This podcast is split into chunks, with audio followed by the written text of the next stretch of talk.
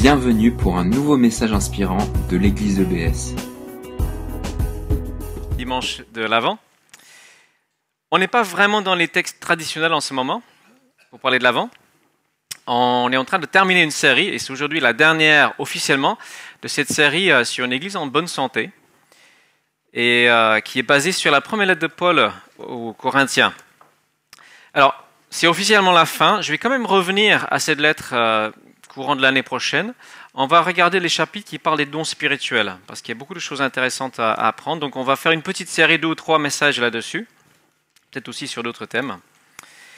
Et en début d'année, on, va aussi prendre deux ou trois messages que vous auriez suggérés, vous-même, vous-même, pardon. À la sortie, il y a une boîte. Euh, vous pouvez mettre une suggestion de prédication et euh, je récolte euh, les suggestions intéressantes et je prendrai deux ou trois sujets parmi ces suggestions qui pourront, euh, j'espère, édifier tout le monde. Voilà, donc la semaine dernière, si vous étiez là, euh, Gilles a abordé le thème de la résurrection. Et c'est le chapitre 15 de cette lettre de Paul aux Corinthiens. Et j'ai décidé aujourd'hui de, reprendre le même chapitre, le même thème, parce que c'est tellement riche. Voilà. On va commencer avec un exercice d'imagination. Si vous avez un peu d'imagination, essayez de vous imaginer comme une petite graine. Choisir la forme que vous voulez. Si vous voulez être un gland, soyez un gland. Alors, la question c'est, quel est ton but dans la vie? Quel est le but d'une graine? Alors, certaines graines euh, sont très peut-être fières de leur belle apparence, ou des fruits, hein, c'est pareil, elles contiennent des graines. Et en grandissant, en se développant, elles peuvent être fières de leur croissance, de leur apparence, etc. Et certaines, j'imagine, si j'étais une graine, aimeraient surtout rester accrochées à l'arbre. Parce que c'est de là où ils tiennent leur vie. Mais quel est le but d'une graine? C'est de tomber, d'entrer dans la terre, de pourrir, mourir, et ensuite de devenir un arbre. Ça, c'est son but dans la vie. Et de cette mort jaillit une vie nouvelle. Et c'est ça que Paul va expliquer, développer dans ce chapitre. Ton corps est comme cette graine, elle doit être plantée en terre et quelque chose doit renaître. Donc on va regarder un peu, ce chapitre euh, 15. Dans les premiers versets, Paul rappelle aux chrétiens le fondement de la foi. On ne va pas entrer dans beaucoup de détails, détails, juste pour dire ce qui dit Jésus-Christ est mort selon les prophéties qui disaient que un homme devait payer le prix pour les fautes de tous. Cet homme s'appelle le Messie, quelqu'un qui devait laisser sa vie, mais pas en rester là. Trois jours après, il est sorti vivant du tombeau. Et vous connaissez les récits certainement. Il apparaît sur une période limitée à ses disciples. Il se manifeste et c'est un retour, à la vie sous une forme complètement nouveau nouvelle. Pardon. Parce que Jésus il a un corps, on peut le toucher, il peut manger, mais en même temps, il peut apparaître et disparaître derrière des portes fermées. Et on le prend parfois pour un fantôme, parfois pour un jardinier, ou pour un homme, un voyageur quelconque. Et en réalité, Jésus est ce que Paul appelle le nouvel Adam, c'est le prototype d'une nouvelle humanité. C'est mieux que les X-Men. Bien mieux. Après, il monte au ciel, il est ressuscité et ses rencontres avec lui cessent. Alors, si vous ne connaissez pas cette histoire, vous allez dire, bah, c'est vraiment très très improbable. Et vous avez raison de le dire. C'est une histoire complètement folle. On a une folie. Ces juifs du premier siècle ont dit, il y a un homme qui a été, qui a fait tout ce que Dieu devait être et faire dans l'histoire. Et puis, à un moment donné, ils sont complètement bouleversés par cette mise à mort euh, abrupte par le pouvoir en place. Cruelle déception. Et puis, contre toute attente, alors qu'ils sont en train de se morfondre, il y a ces apparitions. Il y a une nouvelle vie qui jaillit du tombeau, de la mort. Et non seulement c'est une vie nouvelle, mais c'est une vie qui ne peut plus jamais mourir. C'est une totale nouveauté. Et Jésus, il y a une forme de continuité et une, aussi une nouveauté. On reconnaît, mais on a du mal à reconnaître au début. Donc on voit qu'il y a des choses qui continuent et des choses qui sont transformées. Et il n'y a que ça qui puisse expliquer la naissance et la croissance explosive de l'Église dans les premiers siècles. Rien d'autre ne peut expliquer pourquoi ces chrétiens sont allés partout pour dire on a vu un mort ressuscité. Et celui-là, c'est celui qu'on attendait. Donc Paul explique en long et en large, on n'entre pas dedans, la, centralité de ce fait, centralité absolue. Et il dit, si elle n'a pas eu lieu, votre foi est une illusion. On n'a pas d'espérance. Alors je ne sais pas vous, mais je n'ai pas du tout envie, envie de ma vie une illusion. Mais comme Paul, je sais que ce n'est pas une illusion. Je sais que c'est une réalité qui transforme l'être humain aujourd'hui. Jésus a inauguré une nouvelle ère, une nouvelle époque. Et le verset 20 qui dit qu'il est comme les premiers fruits de la moisson. Ça veut dire qu'il est ce premier type de nouvel être humain, ce prototype. Et il dira que ceux qui ont mis la foi en lui deviendront exactement un jour comme lui. En ce même corps ressuscité, cette métamorphose, si vous voulez. Et ce qu'on voit aussi dans ce chapitre, c'est que c'est déjà une réalité présente. C'est déjà quelque chose qui se passe. Qu'est-ce qu'un chrétien? Une définition possible, c'est quelqu'un qui a accepté de mourir à sa propre volonté et dire Seigneur, que ta volonté soit faite. Et cette mort de notre ego, cette acceptation qu'un autre vive en nous, crée déjà les débuts de cette vie nouvelle. C'est comme accepter une graine qui est plantée en nous et après, on cultive, cette graine. Et à chaque fois que nous acceptons de mourir à nos ambitions personnelles, à notre ego, on peut dire, nous pouvons repasser par des résurrections. Expérimenter cette puissance. Et on peut l'expérimenter aussi pour les autres. Dans la prière, c'est ce qui se passe. Il y a des situations mortelles, mortifères. Cette semaine, j'ai encore entendu quelqu'un me dire, bah, dans notre cellule, c'était chez les Harrington, ils ont ouvert une nouvelle cellule euh, à Nodorf, si ça vous intéresse. Bah, ils ont prié pour quelqu'un qui avait mal au dos et il a vécu une guérison miraculeuse. Merci Seigneur. Ça, c'est une intervention de la puissance de cette résurrection qui est encore disponible aujourd'hui. La vie de Dieu commence à envahir le monde. Mais, il y a un mais. Peut-être que vous avez remarqué que toutes nos prières pour la guérison ne sont pas exaucées. Et je connais beaucoup de chrétiens qui disent que c'est parce que nous manquons de foi c'est un discours très culpabilisateur quand même. Alors, ce qui est difficile, c'est que parfois ils ont raison. Jésus disait à ses disciples, parfois vous manquez de foi. Mais parfois ce n'est pas ça. Et ça peut pousser les gens à des extrêmes. Moi je connais une famille, euh, la petite fille était gravement malade, je ne sais pas ce que c'était. Et en fait, il y a au Nigeria une très grande église qui est très réputée pour les guérisons des miracles, etc. Donc ils ont décidé de prendre l'avion, ils sont allés dans cette église. Et les responsables ont prié pour elle et ils ont proclamé sa guérison. Ça y est, elle est guérie. Bon, on ne voit pas de signe, pas de changement, euh, mais vous inquiétez pas, elle est guérie. Recevez ça par la foi. Ils rentrent en avion et dans l'avion, la petite fille décède. Alors les parents, ils sont effondrés, ils appellent les responsables de l'église, ils disent mais vous avez proclamé sa guérison. Ah bah, elle n'a pas eu la foi. Elle la petite fille euh, n'a pas eu la foi pour garder sa guérison c'est du n'importe quoi, on est d'accord? C'est euh, rajouter douleur sur douleur. Donc attention à, ces extrêmes-là. Et, la question, bien sûr, que tout le monde se pose, mais pourquoi est-ce que Dieu n'a pas guéri cette petite fille? Il aurait pu. On est tous d'accord qu'il peut. Tout simplement parce que nous sommes dans une tension entre déjà, certaines choses sont acquises et pas encore. On n'est pas encore dans la plénitude on n'est pas encore dans la pleine réalisation de ce que Jésus a fait. Notre corps se dégrade de jour en jour. Même un petit enfant, mon fils il a 15 ans, 15 ans, 15 mois, je défense. il y a des, cellules de notre corps qui ne se régénèrent pas. Le cerveau, les nerfs, les médecins peuvent me corriger, je crois aussi que certaines cellules du, du cœur ne se régénèrent jamais. C'est programmé, c'est en nous. Donc toutes les maladies ne sont pas guéries parce que nous ne sommes pas encore dans la plénitude.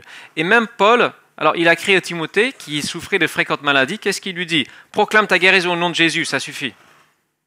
Il dit bois un peu de vin. il donne un conseil pratique. Alors certainement, euh, la prière euh, fait partie évidemment de, nos recours. Même Paul lui-même dit aux, aux Galates, j'ai eu l'occasion de prêcher l'évangile parmi vous à cause d'une maladie. Ça veut dire que Dieu a permis qu'il soit malade. On ne sait pas comment ça s'est fait, mais peut-être que ça l'a empêché d'aller dans telle autre ville et aller visiter d'autres. Il a prêché l'évangile grâce à cela. Et c'est pour ça que Paul dit au verset 19 de ce chapitre, si c'est seulement pour la vie présente que nous avons mis notre espérance en Christ, nous sommes les plus à plaindre des hommes, les plus malheureux, certains disent. Parce que notre foi n'est pas seulement pour aujourd'hui. Bien sûr, elle est pour aujourd'hui, mais pas seulement. Dieu peut et veut guérir, mais beaucoup pensent que Dieu doit toujours guérir maintenant, tout de suite. Et ils ont du mal à garder cet équilibre qui est enseigné par la Bible, qui dit, oui, Jésus a déjà acquis tout ce qu'il nous faut, mais tout n'est pas encore dans sa pleine réalisation. Le meilleur est encore à venir. Et chaque réponse à la prière, chaque guérison par exemple que nous recevons, c'est comme un acompte de ce que Dieu va nous donner un jour. C'est comme une avance sur salaire. Enfin salaire, c'est pas un salaire, on ne mérite pas. Mais vous comprenez l'idée. Et chaque réponse est donc une indication qu'un jour, la plénitude viendra. Et on se réjouit donc à chaque fois qu'on entend quelqu'un témoigner que Dieu a guéri, agi, etc. Et on aspire, et moi je prie que ça arrive plus souvent, bien plus souvent. Amen. Et on veut mettre notre foi en action pour qu'elle grandisse. Ces derniers temps, je, je c'est pas du tout, euh, comment dire ça, euh, comment dire, ma foi grandit, ma foi grandit petit à petit. Euh, je ne suis pas exemplaire dans ce domaine, mais je sens que ma foi grandit. Et cette semaine, j'ai entendu quelqu'un dire, bah, j'avais prié pour elle assez généralement, et j'avais l'impression qu'il ne s'est rien passé. Et en fait, elle a dit, ce jour-là, c'est quelqu'un qui a une dépendance à la cigarette. On n'avait pas du tout prié pour la cigarette. Et elle a dit, bah, ce jour-là, elle a acheté un paquet de cigarettes et elle n'a absolument pas fumé, elle a oublié. Elle m'a dit, bah, c'était dur en fait qu'il a fait oublier de, fumer ce jour-là. Donc Dieu agit, et en même temps, Paul dit ailleurs que nous, soupirons ou nous gémissons après notre demeure permanente. Parce que là, on est dans du provisoire. Le monde actuel, c'est du provisoire. Mais ce qui est à venir, c'est le permanent. L'habitation céleste permanente. Et j'imagine que les plus âgés parmi nous, euh, c'est vous qui gémissez le plus en attendant ce corps renouvelé. Les jeunes, peut-être que vous pensez que votre corps est déjà éternel. Hein. Et on se comporte parfois comme ça. C'est pour ça que moi j'ai autant de tendinite. J'étais en Israël il y a une vingtaine d'années. Euh, j'ai vécu pendant quelques mois là-bas. J'ai connu une dame, elle avait environ 70 ans. C'était une euh, juive messianique, donc euh, une juive qui croyait en Jésus. Et elle était hospitalisée. Je ne sais plus ce qu'elle avait, peut-être le cancer, c'était quelque chose de très grave. Et donc l'Église priait pour elle. Les médecins proposaient toutes sortes de traitements pour la soulager un maximum et prolonger sa vie. Et en fait, cette dame disait, mais pourquoi vous vous acharnez sur moi? J'ai envie de partir. Euh, tout ça, j'en veux pas. Je veux pas que vous prolongiez ma vie à l'hôpital alors que ce, qui m'attend est tellement mieux. Arrêtez. Et donc elle a refusé euh, certains soins. Elle est partie un peu plus vite, avec un grand sourire, avec une grande sérénité, avec une grande joie, parce qu'elle dit mais moi je, vais voir Jésus, ça va être tellement mieux. Et ça m'a rappelé euh, les, premiers chrétiens disaient, que le jour, excusez-moi, le jour de leur mort, ils appelaient le jour de leur naissance. C'est une autre perspective. Hein. Donc notre vie est provisoire, et ce qui est provisoire, c'est la présence du mal. C'est pour ça que nous sommes dans une anomalie. La présence du mal, ce n'est pas normal. Et dans Romains 8, Paul dit que même toute la création soupire ou gémit ou aspire après ce renouvellement qui va venir. La création aussi se dégrade. Alors la plupart, c'est de notre faute. Hein. Ça serait un autre, un autre message. Ce n'est pas pour excuser euh, qu'on casse l'environnement. Mais elle aussi, elle est fragile. Et donc Paul ensuite, il, il, euh, brosse un tableau où il montre Christ comme Seigneur qui règne déjà dans les lieux invisibles, mais pas encore pleinement. Et il regarde vers ce jour où absolument tout ce qui existe sera pleinement réuni sous son autorité. Tout le mal sera éliminé, la mort aussi. Donc l'histoire chrétienne, c'est l'histoire d'un débarquement. Quand Jésus est venu sur la terre, un débarquement céleste a commencé. Il y a un pont qui a été créé entre le ciel et la terre. Et aujourd'hui, si nous le suivons, nous sommes ces, agents, ces combattants, ces soldats, si vous voulez, pour, vous, dire au monde, il y a un pont entre le ciel et la terre qui s'est ouvert. C'est ce qui s'est passé dans le temple, quand le voile s'est déchiré à la mort de Jésus. Le lieu qui manifeste la présence de Dieu s'ouvre et le ciel s'ouvre à la terre. Et donc on vit dans un, combat. C'est ça, le, royaume de Dieu, c'est ce combat où euh, l'ennemi veut résister, il sait que son temps est, compté, il sait quelle est l'issue finale, et nous aussi. On sait que c'est Dieu qui gagne. Et donc on est appelé à des combattants, des pugnaces. Il y a aussi une personne dans notre cellule, c'est quelqu'un qui, s'approche vraiment euh, du Seigneur et qui, veut se faire baptiser. Et à chaque fois qu'elle veut venir me voir pour parler du baptême, elle a une migraine, juste avant. Elle a conscience d'être dans un combat. Et on a dit euh, à la cellule vendredi soir, on ne va pas relâcher cette affaire jusqu'à ce que tu puisses être libéré de cette chose. On va combattre avec elle. Donc l'invasion céleste a commencé. Et Dieu cherche des gens des combattants qui prient, qui agissent. Nous ne verrons pas tout, toutes les victoires, mais nous allons en voir certaines. Et ce qui est certain, c'est que Jésus-Christ revient bientôt avec des millions d'anges, avec tous ceux qui sont morts en croyant en lui, enfin leurs esprits, et puis il va établir ce règne définitif et absolu. Et tout cela, c'est ce qui donne la force à Paul pour vivre sa vie c'est quelque chose qui l'habite tellement fortement que Paul est capable de faire face à des dangers, mais juste, c'est pas possible. On lit la liste de tout ce qu'il a subi, les naufrages, euh, les, je sais plus quoi d'autre, les emprisonnements, le nombre de fois qu'il est fouetté, laissé pour mort, etc. Il supporte tout ça parce qu'il sait, il sait ce qui va venir. Et il vit des petites résurrections au milieu de ses détresses, et milieu, parfois, il n'est pas loin de désespérer, il le dit. Mais jamais il ne perd espoir parce qu'il connaît la victoire, il connaît la, fin. Et donc il dit dans ce chapitre, bah, si on n'a pas ça, comment est-ce qu'on vit? Bah, Mangeons et buvons parce que demain nous mourrons. Sans perspective. Juste, on, vit pour le petit plaisir euh, qu'on peut trouver. Rien de mauvais hein, avec le plaisir. C'est Dieu euh, qui a créé toutes choses bonnes. Mais ce n'est pas ça une façon de vivre. On vit avec une perspective d'éternité. Et c'est ça qui nous permet vraiment de vivre pour Dieu, c'est d'avoir la fin en tête. Donc, il nous appelle à être un peuple dans, dans lequel brille vraiment cette espérance plus fortement que l'espérance que tout s'arrangera maintenant de notre vivant. Il y a des choses qui vont s'arranger, d'autres non. Et euh, il continue euh, en, anticipant les questions que les gens auront. Ok, bah, tout va être renouvelé, ça sera comment? Explique-nous un peu, on a envie de savoir. Et euh, dans les versets 35 à 41, il explique la, la question est un peu insensée. On est dans un état de graine. Est-ce que, en regardant une noix de coco, vous pouvez deviner comment sera l'arbre? Ça donne juste un petit cocotier. Regardez une graine de séquoia, c'est minuscule, et ça donne un arbre qui pèse plus de 1000 tonnes. Donc on ne peut pas deviner à partir de, la graine. Donc on ne peut pas vraiment savoir, on a juste une indication, on sait que Jésus a eu ce corps avec cette nouveauté, cette différence, mais on ne peut pas en savoir plus. Alors on, va arriver à la fin du chapitre et bientôt à la fin du message, et on va lire un extrait un petit peu plus long. On va lire ensemble les versets 42 et 50 à 55 de ce chapitre.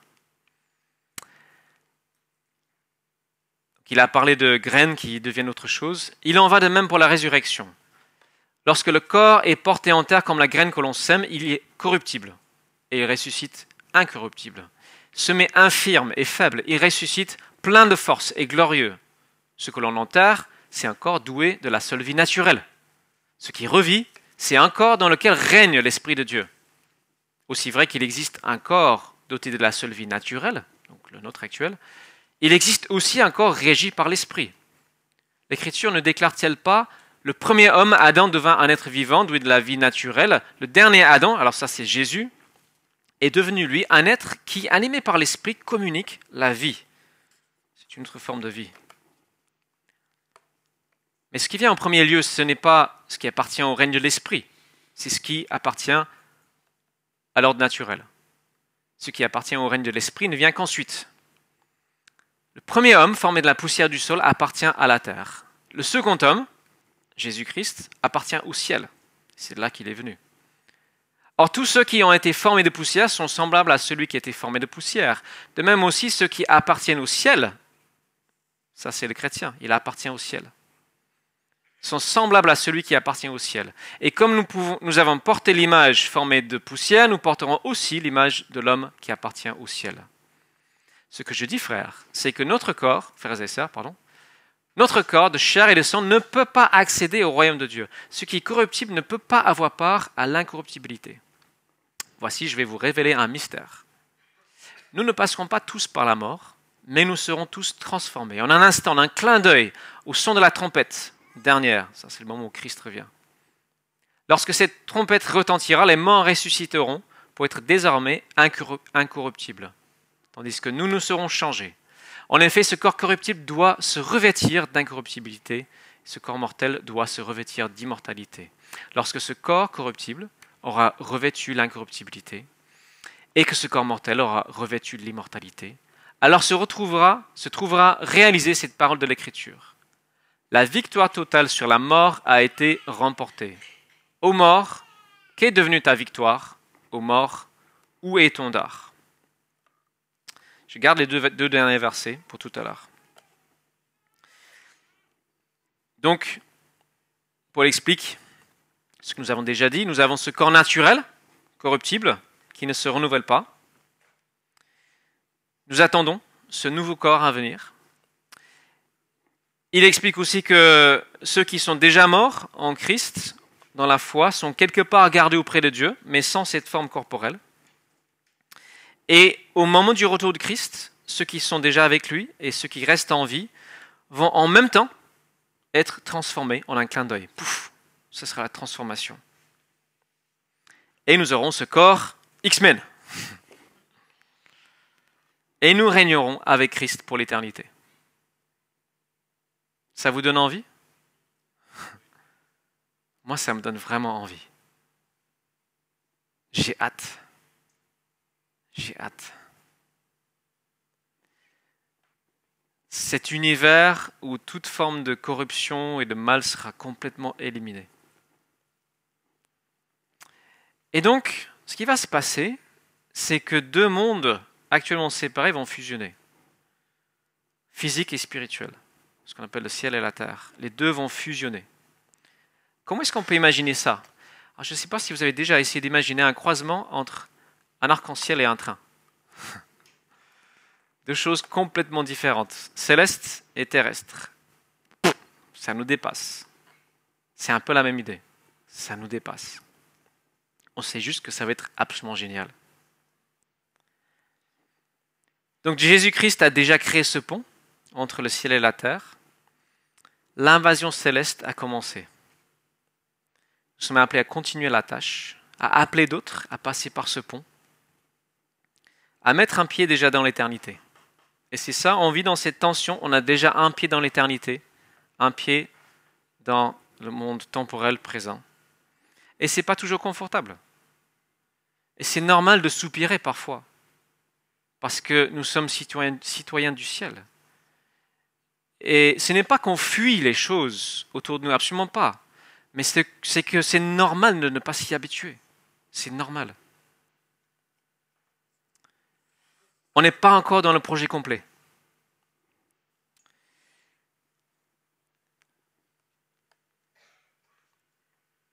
Donc, nous vivons les, prémices de cette vie nouvelle que Jésus a apporté par sa résurrection. Et nous pouvons vivre des choses incomplètes parce que nous savons que le complet vient. On va terminer en réfléchissant un peu à, qu'est-ce que ça veut dire concrètement. C'est bien beau, mais qu'est-ce qu'on fait de tout ça? Est-ce que ça change quelque chose? Alors, je vais donner quelques, pistes. La première question que je poserai, c'est est-ce que tu as reçu en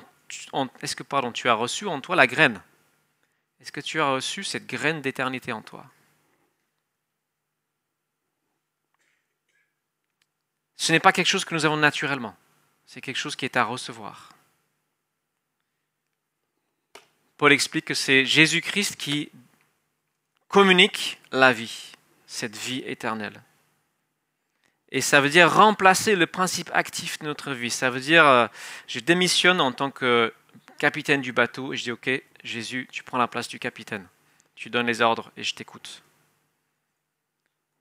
La deuxième chose, peut-être que il y a des morts à vivre, des petites morts à vivre. Peut-être qu'il y a des choses à abandonner à Dieu totalement.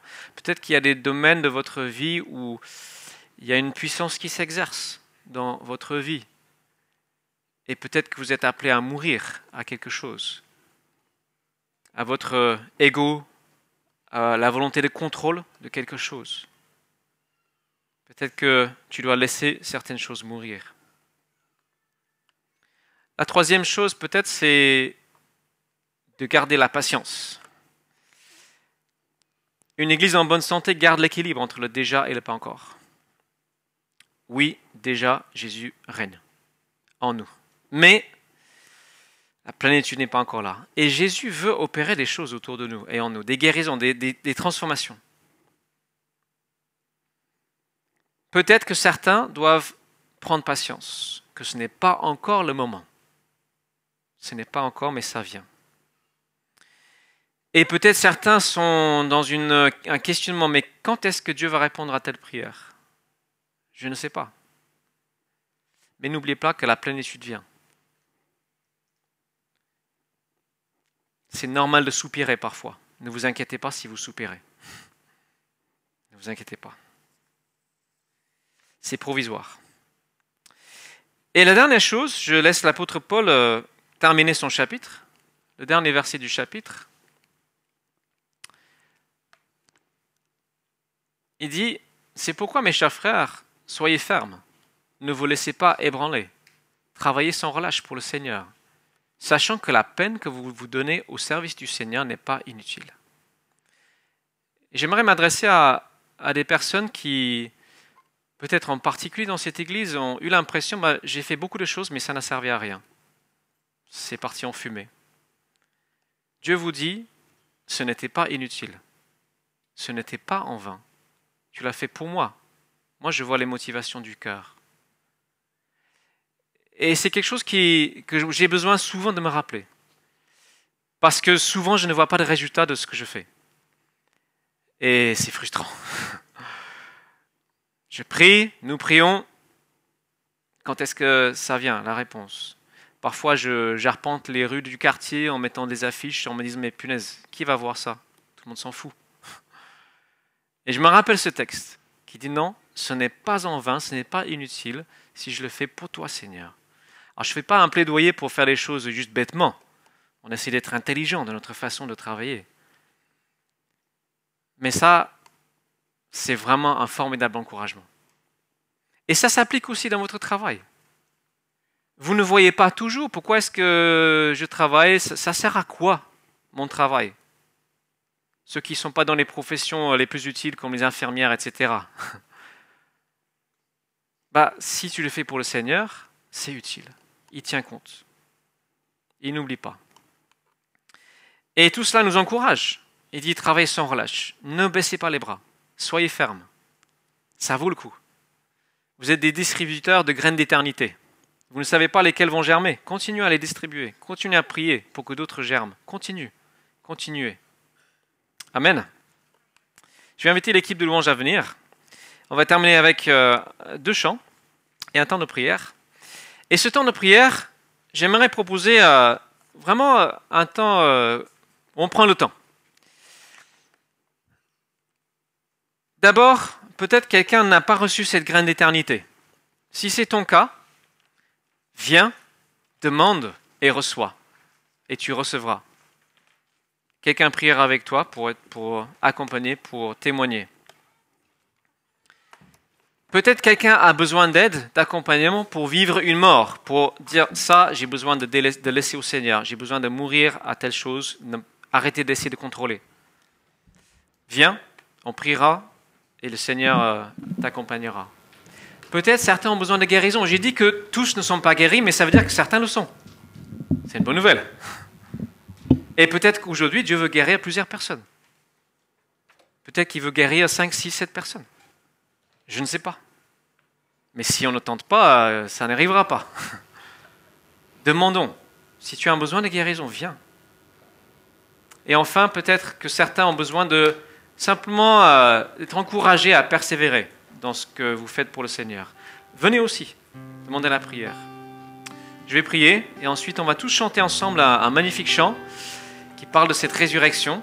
Et après ce chant, on va euh, poster des gens, euh, je ne sais pas qui, est dans l'équipe de prière, qui peut lever la main. Deux, quatre, ok. On peut se mettre aux quatre coins de la salle. Et entre le deuxième et le troisième chant, pardon, le premier et le deuxième chant, si vous voulez euh, recevoir la prière, allez-y, allez-y. Et on met notre foi en action. Merci Seigneur pour euh, ta vie. Tu es ressuscité, tu es vivant, tu es dans les lieux célestes. Et bientôt tu règnes, tu viens pour régner pleinement, totalement, absolument. Et ce sera mieux que tout ce qu'on a pu imaginer. Merci Seigneur d'avoir donné une telle espérance d'avoir planté cette graine en nous qui ne peut pas mourir. Nous voulons la cultiver. Nous voulons, Seigneur, euh, qu'elle euh, puisse planter d'autres graines chez d'autres. Aide-nous, Seigneur, à être ces, porteurs d'espérance autour de nous. Et je prie, Seigneur, que tu transformes notre perspective sur notre vie pour qu'on puisse vraiment la vivre pour toi comme nous avons chanté tout à l'heure. Amen. Merci d'avoir écouté notre podcast. Pour plus d'informations sur l'église EBS, rendez-vous sur le site internet www.église-ebs.com.